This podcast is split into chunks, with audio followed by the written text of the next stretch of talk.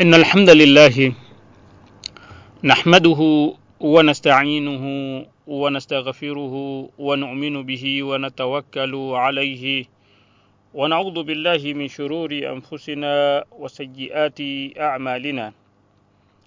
من يهده الله فلا مضل له ومن يضلل فلا هادي له. وأشهد أن لا إله إلا الله وحده لا شريك له وأشهد أن محمدا عبده ورسوله وصفيه من خلقه وخليله صلى الله عليه وعلى آله وأصحابه ومن تبعهم بإحسان إلى يوم الدين. أما بعد قال سبحانه وتعالى في كتابه الكريم بعد أعوذ بالله من الشيطان الرجيم. ولا تهنوا ولا تحزنوا وأنتم الأعلون إن كنتم مؤمنين. إن يمسسكم قرهم فقد مس القوم قرهم مثله وتلك الأيام نداولها بين الناس وليعلم الله الذين آمنوا ويتخذ منكم شهداء.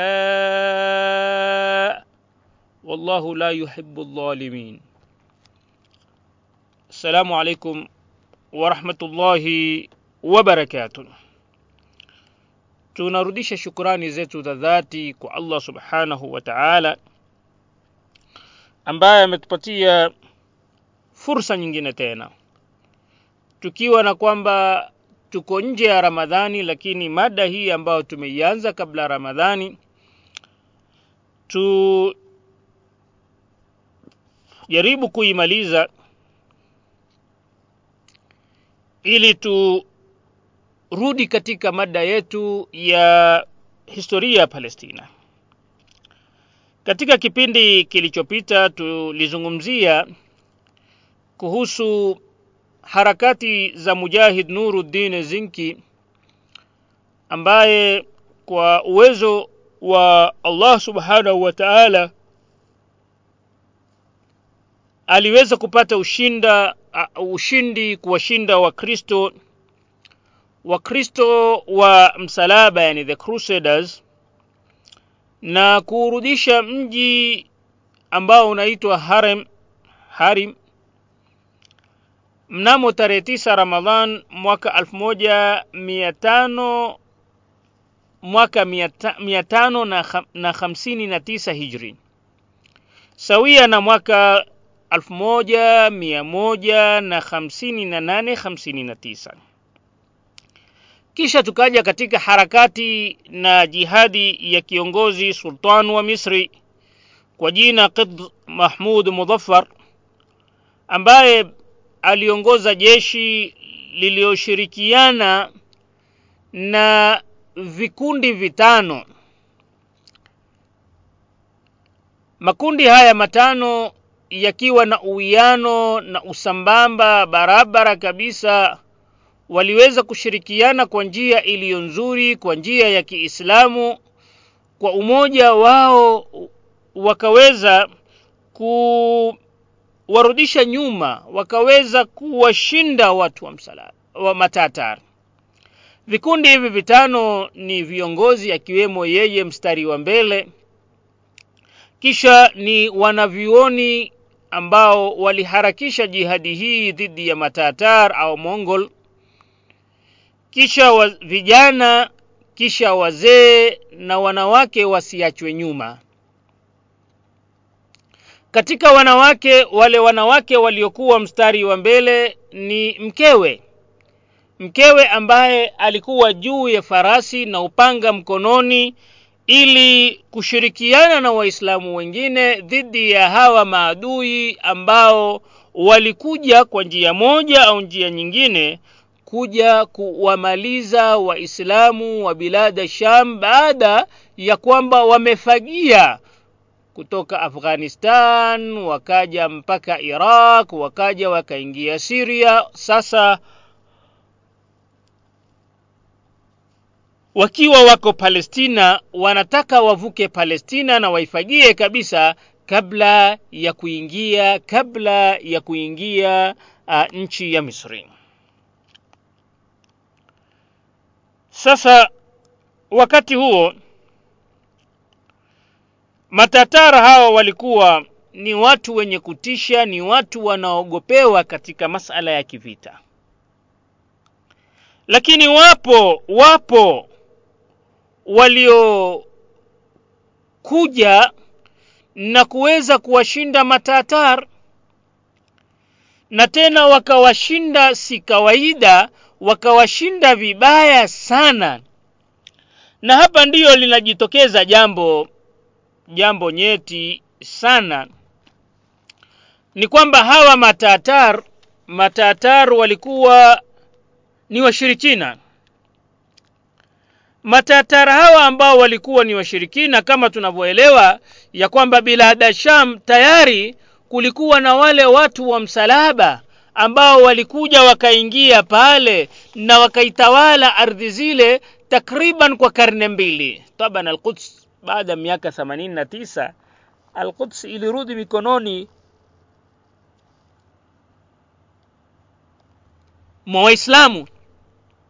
Lakini kuna zile sehemu nyingine za Akka na uh, miji mingine ya Palestina bado yalibakia mikononi mwa Wakristo, watu wa msalaba. Sasa jambo ambalo lilijitokeza kwa karibu zaidi ni kuwa hawa mabwana walipoingia pale na wale Wakristo, kwa sababu walikuwa na uadui na uhasama dhidi ya Waislamu, basi walishirikiana nao ili kupigana na Waislamu ili Waislamu wawe ni wenye kushindwa na hawa matatar. Kwa hivyo matatar wakapata wakapata kusaidiwa, wakapata kusaidika na hawa Wakristo, na ndiyo Mtume Muhammad sallallahu alayhi wasallam anatuambia alkufru millatun wahida ukafiri mila yao ni moja. Sasa ni ajabu ya kwamba wale watu ambao si waislamu wanashirikiana ili kuwapiga waislamu. Leo tumekuja katika hali ya kwamba waislamu wanashirikiana kwa sababu moja na maslahi wanashirikiana na wasiokuwa waislamu na kuwapatia wao siri na kukaa nao meza moja na kuwa, kuanza kushambulia waislamu wengine mpaka wasiokuwa waislamu wasema ah, basi inatosha hapa inatosha bwana. Jambo hilo lilitokea wazi mwezi wa ramadhani. Ikiwa sikukosea ni katika jumapili ya pili kabla ya kumalizika ramadhani au jumapili ya tatu. Wakati watu waislamu wengine wakiwa ni viongozi wanaoongoza mashirika ya kiislamu wengine ni watu ambao wanatakiwa au ni watu ambao wanajulikana wanaheshima katika jamii.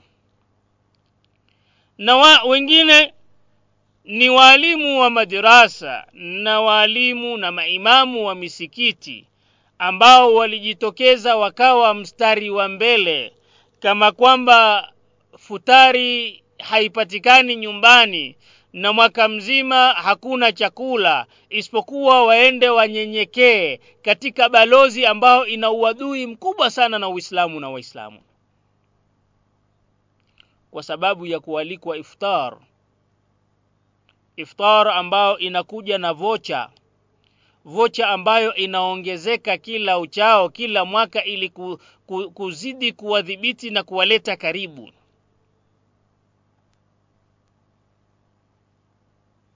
Kwa sababu ya iftar tu. Kwenda ukalishwa chakula. Na wakati mwingine katika hafla kama hizo za kualikwa waislamu katika balozi hiyo walikwenda watu wakaanza kula. Baada kwamba wameanza kula wanaambiwa ya kwamba hiki si chenu hiki cha wasiokuwa waislamu. Kumaanisha ni haramu kwa waislamu kula. Ima ilikuwa ni nguruwe au ni chakula kilichopikwa na mafuta ya nguruwe au ni chakula ambacho kina mvinyo kimepikwa na mvinyo au kina kina aspect yoyote ya uharamu ni kujidhalilisha namna gani? Wewe ukawa unakwenda katika balozi isiyokuwa ya Kiislamu na hujui kile kinachopikwa mpaka wakati mmoja mnaambiwa hiki si chenu ikiwa tayari mshaanza kula. Waislamu wanafikiwa na wakati wakati ambapo mtu hajali anakula chakula gani. Ni cha halali ni cha haramu ndicho chakula hiki kimepatikana kwa njia ambayo yani upatikanaji wake. Kimepatikana chakula kile kwa njia ya haramu mbali na kwamba chakula chenyewe ni halali au kwa njia ya, ha, ya, ya halali. Chakula chenyewe kimepatikana kwa njia ya halali lakini je ni halali kwa muislamu kula au ni haramu kwa muislamu kula? Hatujali tena hilo kwa njia ambayo inatupeleka sisi mahali ambapo ni pabaya. Sasa hawa wakristo walishirikiana na mataatar. Na taban kwa sababu makafiri mila yao desturi yao ada yao ni moja panapo, panapokuja ya kwamba anayetaka kupigwa au anayepiga an, ana, anayetaka kupigwa au wale wawili wanaopiganwa. Mmoja ni mwislamu mwingine si mwislamu ni mshirikina ni yeyote yule lakini si mwislamu asiyekuwa mwislamu awe ni myahudi awe ni mkristo anasahau zile tofauti zao au zake yeye na huyu mwingine wanashirikiana ili kupambana na kumpiga mwislamu leo meza zimegeuzwa. The tables have been, have, have been turned around. Imekuwa waislamu wanaweza kushirikiana na wasiokuwa waislamu kwa sababu moja au sababu nyingine dhidi ya muislamu. Mbali na kwamba zile tofauti zetu ambazo tuko nazo zile tofauti zetu hazifai. Inatakikana zile tofauti tuzipunguze. Inatakikana tuwe na uelewano. Inatakikana kukiwa na tofauti tukutane. Hapa ni kadhaa hapa ni kadhaa. Tunaweza tuna, tunaweza kurekebishana kwa njia njia kadhaa ili tuwe pamoja zile siri zetu na zile tofauti zetu na ule udhaifu wetu usiwe utatoka nje.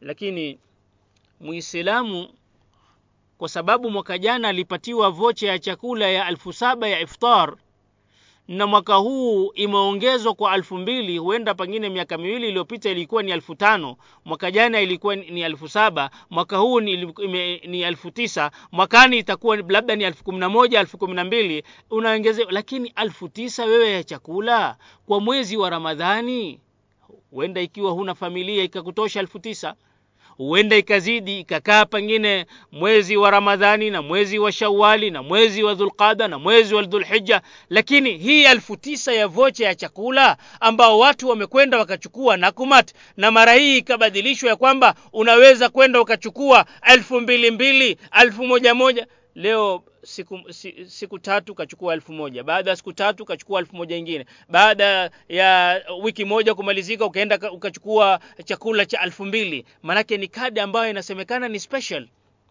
Wakati ule mwingine mwaka jana na mwaka juzi ilikuwa ni lazima wewe uchukue mara moja. Lakini kuchukua wa, kwako kidogo kidogo kweli itakuweka wewe chakula hii? Kwenda ukajidhalilisha wewe ukenda ukatoa mpaka siri ambazo ziko na udhaifu ambao uko baina ya waislamu? Ukenda ukatoa kwa adui? Tunaelekea wapi jamani? Tuseme vocha hii itakuweka wewe kwa miezi kumi na miwili. Je huenda ya kwamba chakula kile ambacho una, una, umekipata ukakila wewe? Bila kutafakari ya kwamba mauti yana yanasogea kwa kasi sana yanatusogelea sisi kwa kasi sana. Mbali na mikakati mingine ambayo yame uh, masala ya masala ya kupata usaidizi sasa itakuwa ni moja kwa moja madrasa zitaweza kupata usaidizi misikiti itaweza kupata usaidizi lakini hatujali usaidizi huu tunapata kwa nani? Tukaanza kuropoka katika kikao kile bwana wale wanafanya kadhaa. Sisi tuko tayari kuanzisha jarida. Jarida ambalo litashindana na jarida kadhaa. Sisi tuko tayari kufanya kadhaa. Sisi tuko tayari kupambana nao. Mnapambana nani? Siasa za divide and rule hizi ambazo zime zi, zimepenyeza mpaka sasa tukawa sisi tuko tayari hata kutapika yale tuliyonayo mbele ya adui myahudi. Inna lillahi wa inna ilaihi rajiun sasa wakati huo matatar nao pia walikuwa wanatisha. Lakini usaidizi walipata kutoka kwa nani? Walipata kutoka kwa wakristo ambao walikuwa bado wapo katika yale maeneo ya palestina wakitarajia ya kwamba wataweza kufanya kama deal. Wataweza kupata maslahi yao kwa kushirikiana na hawa kisha pengine wapate sehemu fulani ambazo watakuwa ni wenye kuzitawala kama walivyozitawala kwa miaka mia mbili au kwa miaka themanini na tisa. Kwa hivyo wakawa ni wenye kushirikiana. Hawa watu walivamia na kuito, kuiteka miji mingi sana katika dola ya kiislamu pamoja na kumuua khalifa wa mwisho wa 37 wa banu abbas yani abbasia mwaka 1258 miladi. Yani takriban mwaka 656 hijri. Wakamuua. Na wakamweka katika hali mbaya kwa sababu walimfungia katika chumba kisha wakawa wanampelekea chakula lakini hakikuwa chakula. Ilikuwa nini? Ilikuwa wanampatia vito vya thamani na dhahabu na almasi wanampelekea katika kisahani ili ale. Naye anasema mimi nitakulaje hizi? Hizi si vyakula. Ambia ikiwa si vyakula wewe kwa nini kwa nini ukawa ni mwenye kuzikusanya hukuwapatia wananchi wako wafaidike nazo wala hukutumia hizi kutengeneza silaha ili upambane na maadui kama sisi tunapokuja. Uliziwekea nini? Hizi zitamalizika hapa hapa. Kwa hivyo kwa sababu umezichuma na umeziweka kula. Lakini akawa hawezi kula na mwisho akawa ni mwenye kuuliwa Baghdad ambao ulikuwa ni mji mkuu wa dola hiyo, dola ya Banu Abbasia au dola ya Abbas, Banu Abbas, ulivurugwa na kuvunjwa kabisa. Maktaba, libraries zote ambazo zilikuwa mji wa Baghdad, vitabu vilivyokuwa ndani vilichukuliwa na vika vikatoswa vikaingizwa katika ile mito ya Tigris na Euphrates mpaka kwa muda masiku kadhaa masiku kadhaa dola maji yale yakawa yana rangi ya wino bluu na nyeusi. Kwa sababu ya ile rangi ya vitabu ambayo ilikuwa inatoka na inatembea na yale maji. Kwa hivyo ulivunjwa kabisa mji ule. Ukabakia kuwa ni magofu na watu maelfu kwa maelfu ya watu walikuwa ni wenye kuuliwa kinyama kabisa. Kwa hofu waliokuwa nayo waislamu walikuwa na msemo ukisema ukisikia matataru wameshindwa basi usisadiki. Idha sami'tum anna at-tatar انهزموا. فلا tusaddiqu mkisikia matatar wameshindwa basi msisadiki kabisa si maneno ya ukweli. Hayo ni vurugu ni propaganda kwa sababu hawa ni watu wana nguvu hawawezi kushindwa huu ndio msemo uliokuwa ukitangaa baina ya waislamu mpaka ukawavunja moyo waislamu ambao walikuwa wanataka kusimama kidete ngangari kupambana na hawa kwa sababu walibakia wakiwa ni wachache. Misemo kama hii misemo kama hii haikumalizikia hapo peke yake bwana. Misemo kama hii ilikwenda baada ya hapo na katika enzi za karibu katika miaka ya hamsini na sitini na sabini na thamanini kulikuwa na msemo ambao ulikuwa unasema idha sami'tum anna rusiya kad inhazamu fala tusaddiqu.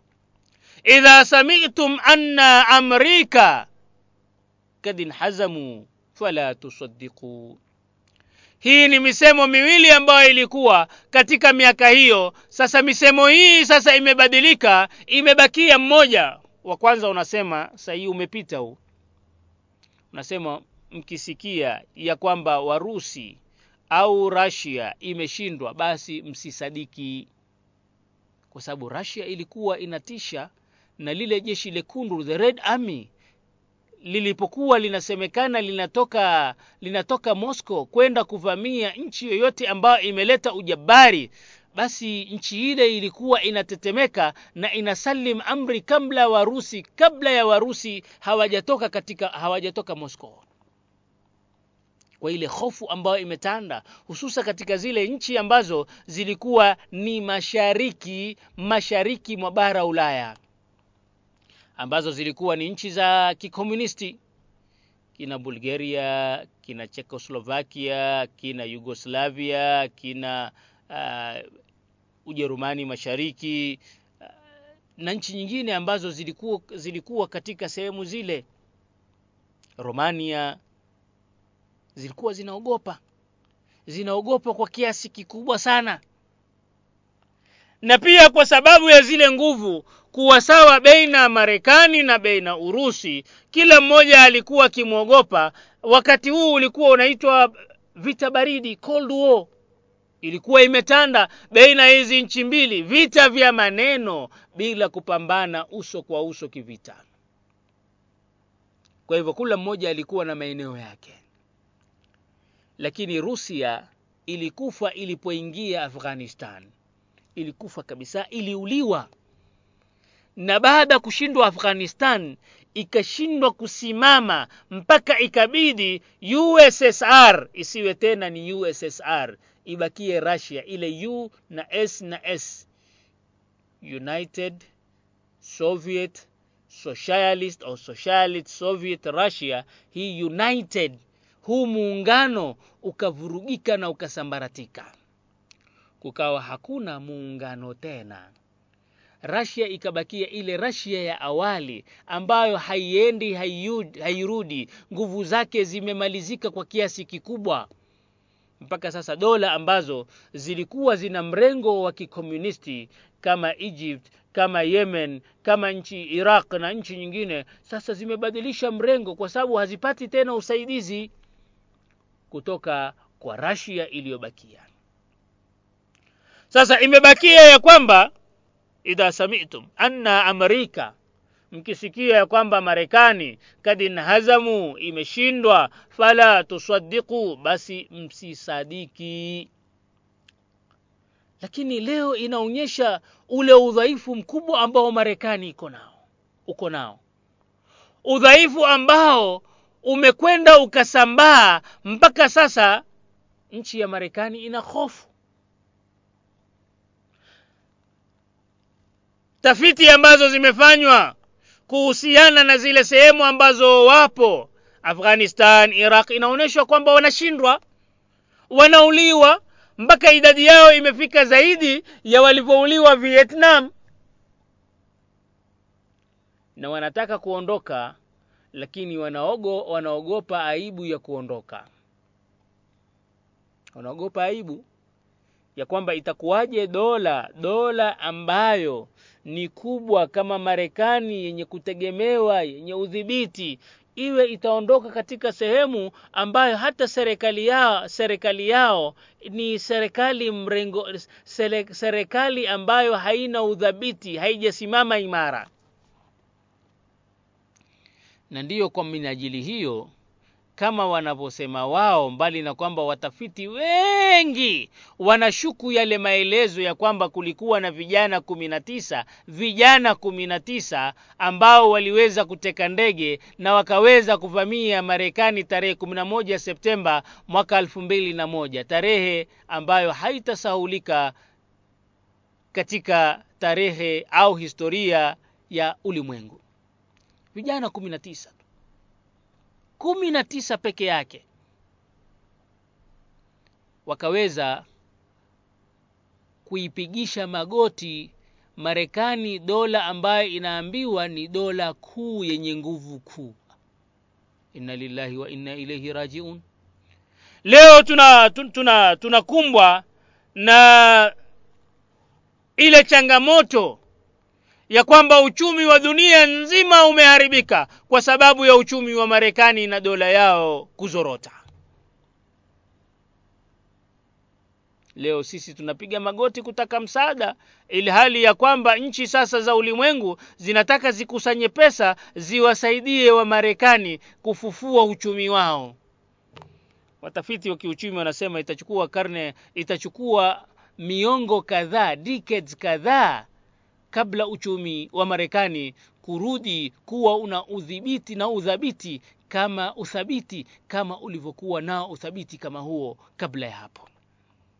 Sasa msemo huo ulikuwa, lakini wakati huo walitokea watu ambao waliowashinda watu hawa majabar Walitokea watu, historia inatueleza hivyo watu walitokea, watu waliletwa na Allah subhanahu wa ta'ala, baada ya watu wenyewe wakiwa ni ya kiongozi wao wa juu sultan alipotaka ya kwamba ni lazima kupatikane mageuzi, turudi kwa Allah subhanahu wa ta'ala, tujibadili sisi kwa kumwabudu Allah subhanahu wa ta'ala, tufanye maandalizi, tufanye kadhaa, na insha Allah ushindi utakuwa ni wetu biidhni biidhnillahi, kwa idhini ya Allah subhanahu wa ta'ala. Kwa hivyo Sultan Qudus na mujahidina, makundi hayo matano ambao tumeyataja kipindi kilichopita na kuyarudia leo, viongozi, wanavioni, wazee, vijana, wanawake, haya makundi matano yakashirikiana yakaingia katika njia ya jihadi basi walipambana na, na matatari katika vita vya Ain Jalut huko Palestina tarehe 25 Ramadhani mwaka 658 Hijri sawia na mwaka 1260 miladi, miaka miwili pekee baada ya kuuliwa kwa khalifa wa dola ya Bani Abbas miaka miwili tu down the line, ushindi ukarudi tena kwa Waislamu dhidi ya uongozi huyu wa Qidh. Qidh alinyanyua hima na hamasa ya mujahidina wake. Chini ya uongozi wake Waislamu walishikanishwa juu ya imani, juu ya umoja, juu ya zana za kivita za chuma ili kupambana na adui. Imani, umoja matayarisho, zana za kivita, mazoezi, walikuja kupambana na adui. Kwa sababu ya kujiweka katika hali hali gani?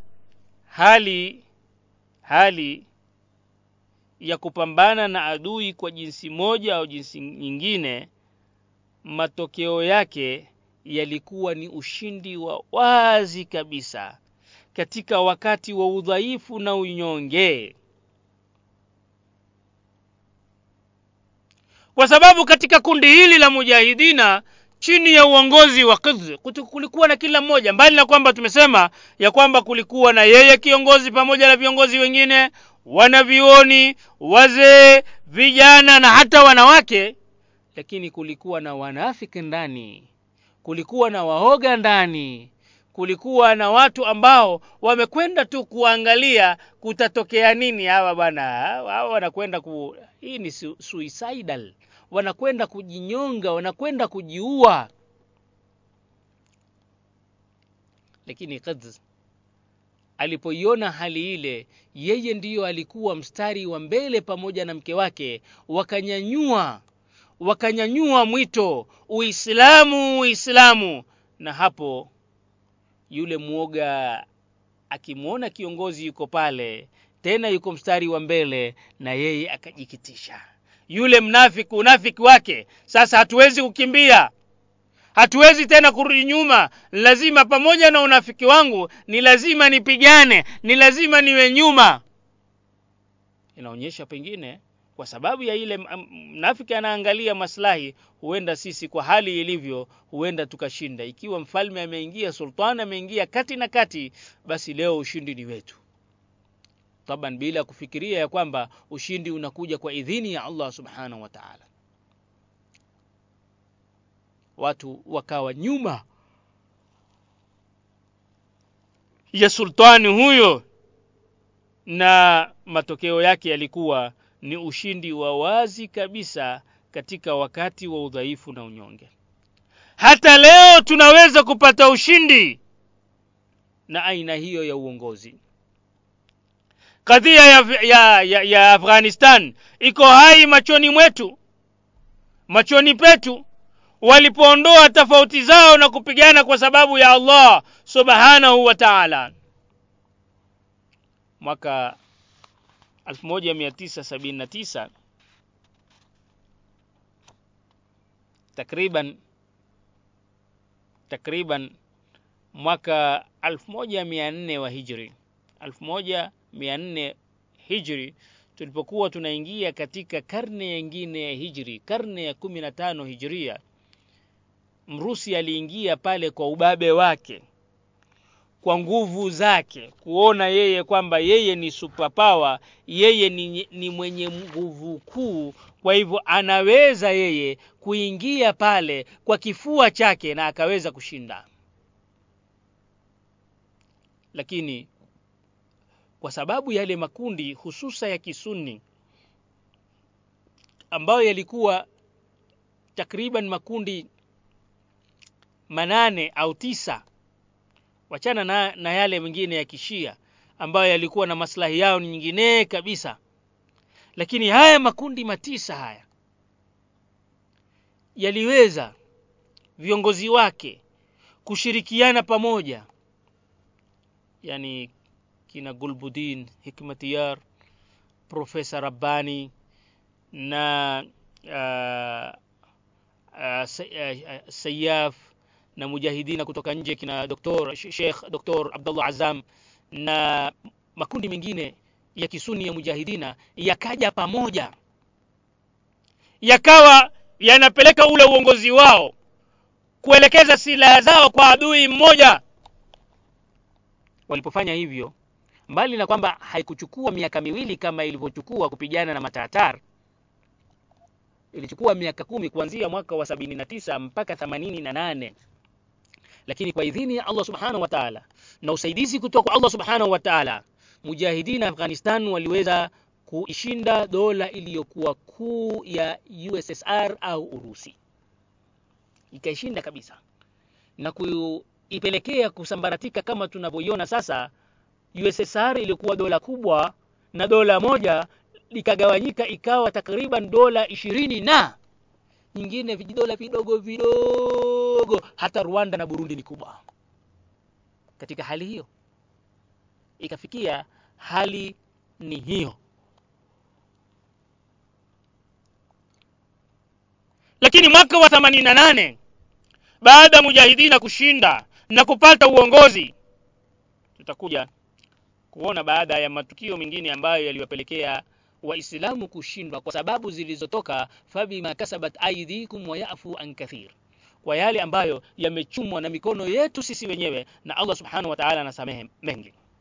Mfano mwingine ni kwamba ndugu zetu ndugu zetu huko Afghanistan walipigana na Warusi kwa Ramadhani kumi mfululizo bila kupumua mpaka Allah subhanahu wa ta'ala alipowapatia ushindi kuanzia 78 79 mpaka 88 pia tunaona ukinzani na, mapi, na mapigano dhidi ya maadui wa Uislamu. Bado yanaendelea kwa miongo kadhaa katika nchi ya Palestina katika sehemu ya Kashmir katika sehemu ya Philippine, katika sehemu ya Bosnia, katika sehemu ya Chechnia na kadhalika, na zinapita Ramadhani nyingi. Na leo Iraq, bali miaka miwili mitatu iliyopita, Iraq wakati wa Ramadhani moja iliwatishia watu, kwa sababu Ramadhani kwanza tu yale maandalizi na ule uvamizi na kule kupiga kutegea na kuwapiga maadui yalikuwa kwa kiasi kikubwa mpaka ikaingiza hofu katika nyoyo za maadui waliokuwa wa kutoka mataifa tofauti waliokuwa Iraq.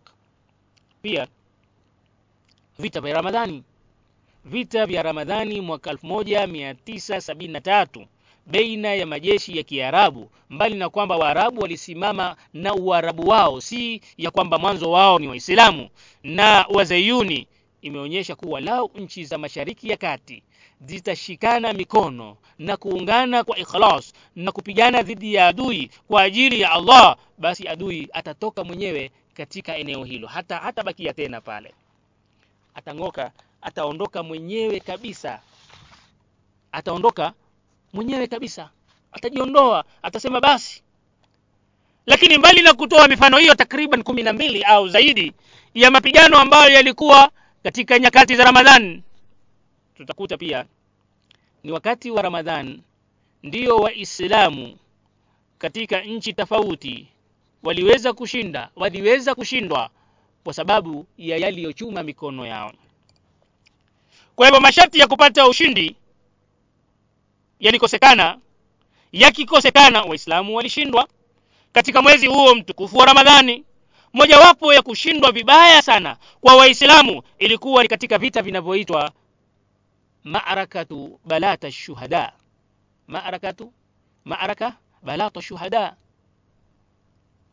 vita vya balata shuhada, pale Waislamu waliposhindwa na Wakristo katika eneo la milima huko Fransa mnamo tarehe moja Ramadhan mwaka mia na kumi na nne. Mwaka mia na kumi na nne. Mwaka mia na kumi na nne Angalia tatizo tatizo linapo tatizo linapojitokeza basi inakuwa ni maafa kwa Waislamu, ni maafa kwa Waislamu.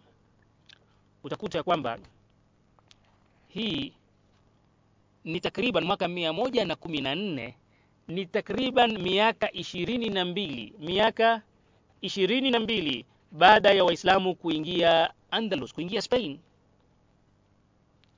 Miaka hii ilikuwa ni takriban mwaka mia saba na thelathini na mbili mwaka mia saba na thelathini na mbili miladi.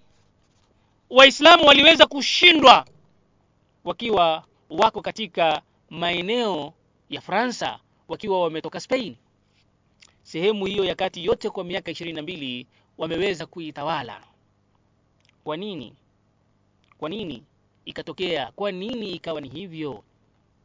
Ilitokea hivyo kwa sababu ya mpasuko, kwa sababu ya mgawanyiko, mgawanyiko uliotokea baina ya Waislamu wenyewe.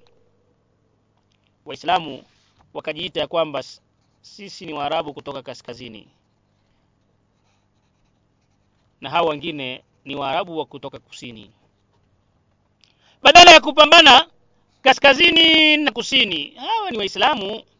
Sasa ilikuwa wanataka wapambane na al-adu al-adu, wasahau tofauti zao, wasahau maeneo waliotoka, ya kwamba mimi natoka shimal, mimi natoka junub, mimi natoka kaskazini, mimi natoka kusini, mimi ni mwarabu wa north, mimi ni mwarabu wa south. Hiyo haitotupeleka sisi mbele kisho akhera, wala hapa duniani. Kwa hivyo zilipokuja hizi tofauti, wakaanza kupambana wao kwa wao. Walikoma mwaka huo mia moja na kumi na nne hijri tarehe moja Ramadhani, wakawa ni wenye kushindwa na kurudishwa nyuma, sawia na mwaka mia saba na thalathini na mbili katika enzi zetu hizi mauaji ya Waislamu ndani ya msikiti wa Ibrahimi Ibrahimia au Ibrahim huko Khalil au Hebron Palestina ni ya kuzingatiwa. Waislamu walikuwa wakiswali swala yao ya alfajiri, swala ya alfajiri mnamo tarehe 15 mwezi wa Ramadhani mwaka 1414 Hijri, sawia na tarehe 25 Februari mwaka 1994 miladi. Walikuwa na swali swala ya alfajiri pale mzeyuni mwenye siasa kali Daktari Baruch Goldstein alipoingia ndani ya msikiti huo huko nje huku nje jeshi la Israeli liki- likimlinda na kufiatua risasi kulikuwa na jeshi liko nje ili lipate kumhami huyu Goldstein atakapokuwa pengine amefyatua risasi ameua watu watu wameondoka katika swala wanataka kumshika ili waweze kumhami waweze kumlinda asipate maafa ya aina yoyote. Kwa dakika chache aliweza kuwaua thalathi, wasiopungua 30 na kuwajeruhi wengine zaidi ya 75 katika hawa 75 kuna wale ambao takriban thuluthi walikufa baadaye. Yani takriban 15 walikufa baadaye kwa sababu ya majeraha mabaya walioyapata walioyapata walioyapata. Wapi? Kwa sababu ya kupigwa risasi au kufyatuliwa risasi. Tukija katika hitimisho. Tukija katika hitimisho tu nasema kwamba kwetu sisi kutaka kwetu sisi kutoka katika janga hili la balaa inafaa tuwe na suluhisho la sivyo shida na matatizo yatazidi kwa mtazamo wa haraka ni kuwa mustakabali katika hii dunia ni kwa uislamu. Hilo ni jambo ambalo halina shaka kabisa. Hata wakichukia hilo makafiri na baadhi ya waislamu ambao wanashirikiana nao. Hata wakichukia namna gani lakini mustakbali ni mustakbali wa waislamu mustakbali wa uislamu. Na ndiyo wanavyoni kadhaa wakaandika ima ni articles fupi makala mafupi au vitabu kuonyesha ya kwamba hatima na mwisho na mustakbali the future is for islam. Mustakbali ni wa uislamu. Hata ikiwa wasiokuwa waislamu watachukia hilo namna gani? Lakini majukumu ni lazima yabebwe ya- ya na kila mmoja wetu. Kila mmoja wetu anafaa kucheza dauru yake ili kuweza kufikia malengo yetu. Hili ni lazima lichukuliwe kama timu ambapo kila mmoja ana jezi na namba. Je mimi na wewe tutacheza namba gani katika timu hiyo ambao ni uislamu? Katika mchezo wote ambao utauchukua ikiwa ni mpira wa miguu au ni mpira wa mikapu au ni voliboli au ni mchezo mwingine yoyote kunakuwa na timu. Ikiwa ni football kunakuwa na wachezaji kumi na moja tena kuna wengine ambao wanakuwa ni reserve. Wanabakia nje ili mmoja akiwa amepata majeruhi basi anaweza kubadilishwa. Ikiwa ni voliboli kuna wachezaji sita. Ikiwa ni basketboli kuna wachezaji watano au sita. Ikiwa ni rugby au mchezo mwingine una wachezaji. Hakuna mchezaji ambao watu anacheza peke yake. Labda ni mbio michezo ya riadha. Lakini utaona mchezo wa riadha mnaingia katika mashindano hususa hizi zi, zi, riadha, riadha za ukimbiaji wa masafa marefu kunakuwa na timu ambayo inapelekana.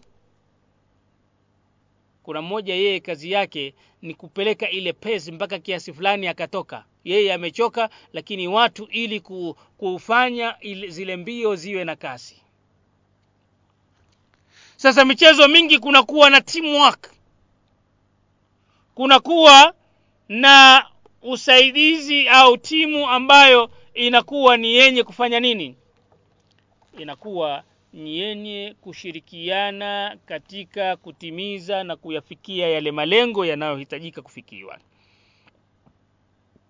Sasa basi mabadiliko lazima yaanze na mabadiliko hii yaanze sasa si kesho. Hususa sasa tuko katika tulikuwa katika zoezi la mwezi wa ramadhani. Zoezi la mwezi wa ramadhani.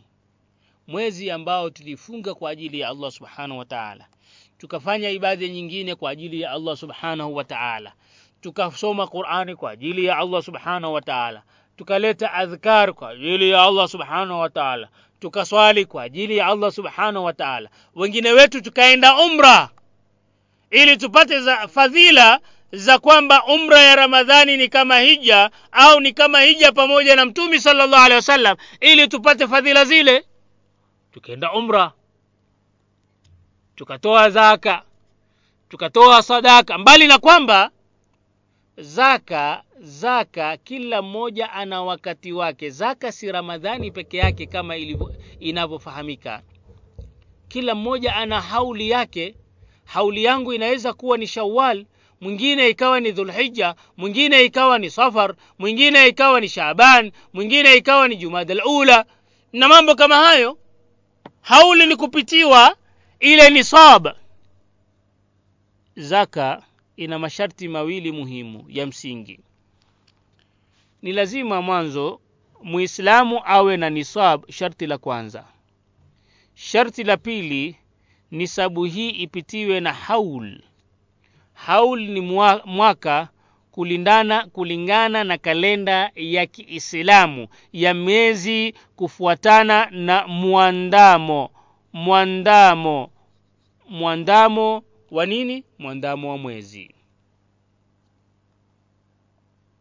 sasa basi ikiwa nisab nisab ni gramu themanini na mbili ni gram gramu za themanini na mbili za dhahabu. Yaani ni mtu mwislamu kuwa na pesa ambazo zinatosha kununua gramu themanini na mbili kwa kiasi cha chini ambacho taban maulama wametofautiana. Wengine wanasema ni gramu themanini na mbili wengine wanasema ni gramu themanini na na nusu za dhahabu wengine wanasema ni gramu themanini na tano wengine wanasema ni gramu themanini na sita wengine wanasema ni gramu themanini na nane. Kwa hiyo tuchukue kiwango cha chini kabisa cha maulama hawa ambao wamekisia wamekisia zile dinara ambazo zilikuwa zinatolewa wakati wa mtume Muhammad sallallahu alaihi wasallam na kuzigeuza ziwe katika ki, kipimo ambacho kinaweza kueleweka na kila mmoja wakati huu. Kwa hivyo ikiwa una pesa, ikiwa kwa sasa gramu moja ya dhahabu safi ni alfu mbili na mia tano alfu mbili na mia tano kumaanisha ya kwamba ukiwa na laki mbili na alfu tano pesa taslim pesa cash au bidhaa ambazo ziko katika biashara. Pesa hizi alfu mbili na mia tano zikapitiwa na mwaka ikiwa to, kwa mfano alfu mbili na mia tano zimekufikia wewe katika mwezi pengine shawal kwa mfano mwezi, mwezi wa shawal tuseme tuko katika tarehe kumi shawal mwaka gani? Mwaka elfu moja mia nne na thalathini hijri. Sasa hauli yako wewe unapofika tarehe kumi mwezi wa shawal mwaka elfu moja mia nne thalathini na moja hijri bila kiwango hiki kupung, kupunguzika bali labda kikaongezeka inapofika baada ya mwaka inabidi wewe uwe utatoa nini? Uwe utatoa zaka kwa kutoa asilimia mbili na nusu ya hiyo wapatie wale watu wanane ambao wanaweza kupatiwa zaka ambao Allah subhanahu wa ta'ala amewaeleza katika suratu uh, suratu tauba. Suratu tauba ambao ni sura ya tisa aya ya sitini. Ukifanya hivyo basi itakuwa ni hivyo. Utakuwa umepata utakuwa umepata. Ume, umepaswa imekupasa wewe kutoa zaka. Sasa mabadiliko ni lazima yaanze sasa hasa tumetoka katika training tumetoka katika zoezi la mwezi wa ramadhani kufanya mambo hayo yote. Wala usiseme kesho nitafanya kesho nitaanza kesho ni Haa, kwa sababu kesho haifiki. Waingereza wana msemo ambao wanasema tomorrow tomorrow never comes. Kesho kesho haiji. Na waswahili wanasema ngoja ngoja huumiza matumbo utaumia wewe. Kwa kule kungojea kesho kesho kesho kesho ambayo haifiki inakuumiza wewe. Usiumie bure. Ndugu yangu dada yangu muislamu mabadiliko yaanze sasa. Usingoje. Allah subhanahu wa taala anatuelezea na anatunasihi kwa kutuambia inna allaha la yughayiru ma biqaumin hata yughayiru ma bianfusihim hakika allah habadili yaliyoko kwa watu mpaka wabadili wao yaliyomo nafsini mwao. Njia ya sisi. Ni lazima tufuate njia ili tuende mbele kufuatilia mwongozo. Na inshallah kwa sababu muda umetukatikia mkono utakapokuja wiki itakayokuja juma litakalokuja tutakuwa ni wenye kumalizia labda mwongozo ambao labda lau utafuatwa basi utatupeleka sisi katika hali iliyo njema hali iliyo nzuri. Inshallah kwa mwongozo huo tegea katika kipindi kinachokuja juma lijalo. Tunamwomba allah subhanahu wa taala atupatie mema na mazuri hapo ulimwenguni atupatie mema na mazuri kesho akhira na atuepushe na moto wa jahannam. Tunamwomba allah subhanahu wa taala tunamwomba allah subhanahu wa taala atu uh, atutakabalie funga yetu na ibada zote ambazo tumezifanya katika mwezi mtukufu wa ramadhani uliopita na tunamwomba allah subhanahu wa taala atuweke katika ibada hata baada ya ramadhani kama tulivyokuwa wakati wa ramadhani ili tuwe katika hali iliyo njema na hali iliyo nzuri. Mpaka juma lijalo ni kusema subhanaka allahumma wabihamdik ashhadu an la ilaha illa anta astaghfiruka wa atubu ilaik wassalamu alaikum warahmatullahi wabarakatuh